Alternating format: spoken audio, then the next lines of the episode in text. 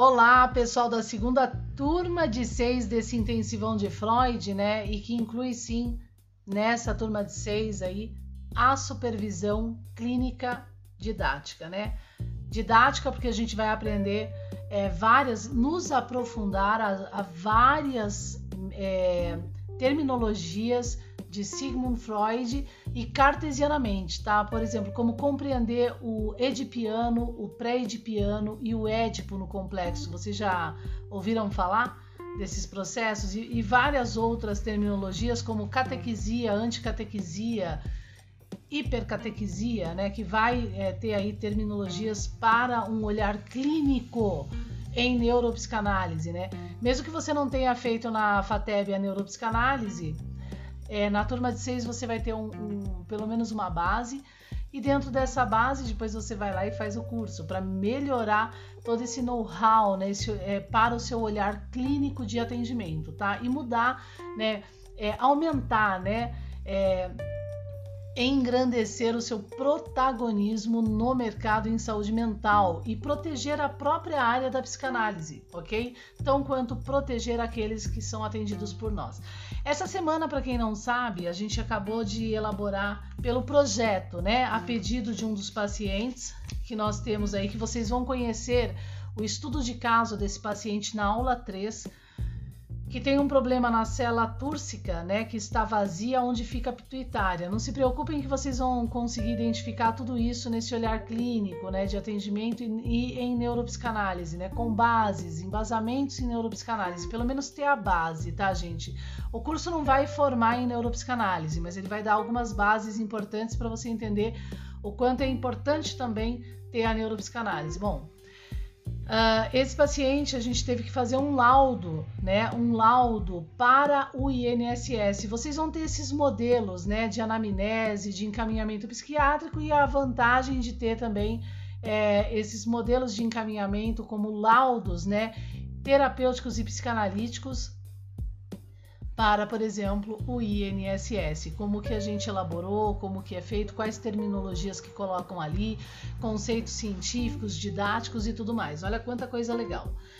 Bom, eu tô aqui, claro, para dar as boas-vindas para vocês e avisar que a gente já tem atividades no mural, então participem das atividades. Que, opa, pera um pouquinho. Participem, foi o, o, despertador aqui, não é despertador, né? O alarme.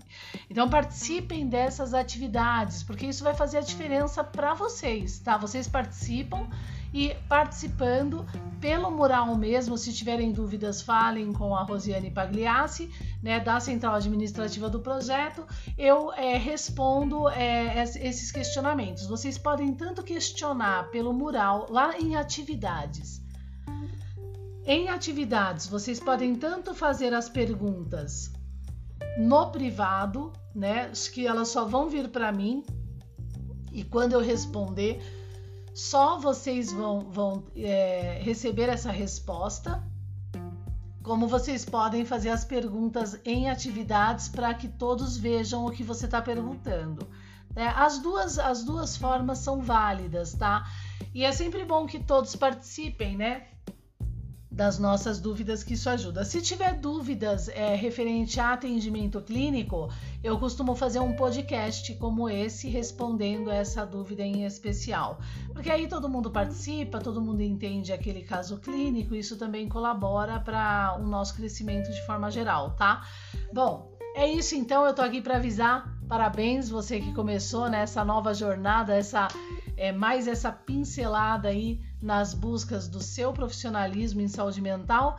É, então, eu estou aqui para avisar que nós já temos atividades no mural da turma de seis, a segunda turma de seis, né? É, para serem analisadas. Eu coloquei lá, tanto para o terapeuta como para o psicanalista, neuropsicanalista e psicólogo, uma atividade sobre neuropsicanálise, tá?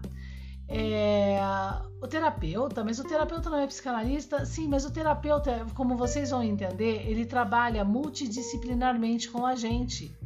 Isso está acontecendo dentro do projeto. Então é importante que ele tenha uma base, uma noção básica, né? Dessas terminologias em psicanálise. Aí depois ele pode fazer a psicanálise, né, o curso de psicanálise. Mas é, sendo terapeuta formado e, e, já reconhecido pelo SUS, atendimento básico da, da família, né, e alguns modelos de assistência na saúde, então ele pode, é óbvio, é importante que ele tenha essas noções. Então por isso que dá para ele acompanhar assim a turma de seis é, nessa categoria para o seu protagonismo em saúde mental, ok? Aqueles que têm interesse como terapeutas em tratar a saúde mental. Bom, dentro, é, dentro disso também, para o psicanalista, a gente vai tra tratar terminologias aí de fisiologia, né? Alguns conceitos físicos importantes. Mas vamos lá. Se, então a gente tem essa primeira atividade em neuropsicanálise, que é mais ou menos uma, é, uma observação geral entre físico e mente, um artigo bem bacana ali, é, correlacionado à higiene do sono, né? Vocês vão ver que a gente tem um testemunho dentro do nosso canal, eu vou trazer isso para vocês. E esse testemunho da nossa paciente, a gente conseguiu higienizar com o atendimento psicanalítico o, sono, o, sono, o, sono, o sono dela. E que foi muito bem aceito pela psiquiatra dessa paciente. Olha que incrível. Então, como, né? Então, esse esse know-how todo aí vocês vão ter. A segunda atividade é o GAN. Vocês estão ganhando aí uma apostila de mais de 100 páginas, né, da gestão autônoma de medicamentos, que é um programa que iniciou no Canadá é, e foi aceito aqui no Brasil. Então, é, você que é profissional da área da saúde, você vai entender que essa gestão autônoma de medicamentos ela pode ser aplicada por você, terapeuta, e por você, psicanalista, também psicólogo, profissional da área da saúde e neuropsicanalista. É, no projeto, a gente trata o GAN em conjunto, em multidisciplinariedade com os terapeutas, tá bom? Então, tudo isso a gente vai começar a analisar, lembrando que a aula de sábado agora a gente vai falar sobre anamneses, prontuários, encaminhamentos, sobre o GAN e tudo isso que a gente falou aqui um pouquinho, tá bom? Então sejam bem-vindos, qualquer coisa pode falar comigo e vamos que vamos, gente!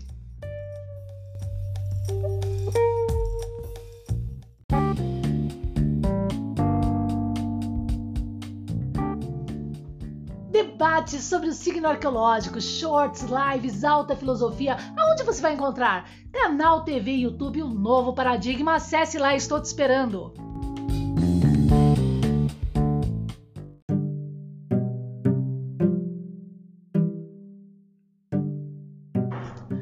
Olá, pessoal da turma de 6, professora Karim. Vamos mais a um estudo de caso nesse curso complementar intensivão de Freud, turma de 6 para entendermos né, o nosso papel, o nosso protagonismo no mercado e na área da saúde mental.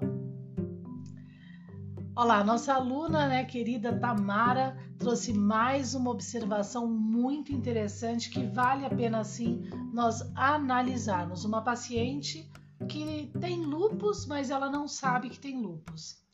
Detalhe: como que o psicanalista, o psicólogo vai conseguir, né, analisar isso ou tendo ali essa paciente, como ele vai realmente planejar esse programa de atendimento. Ele pode praticar a medicina preventiva, isso inclui também o terapeuta, né? Vamos então observar é, tudo isso nesse episódio aqui, nesse podcast. Fiquem até o final, porque realmente tem muita coisa importante e relevante para se analisar, entender e depois praticar. Um beijo!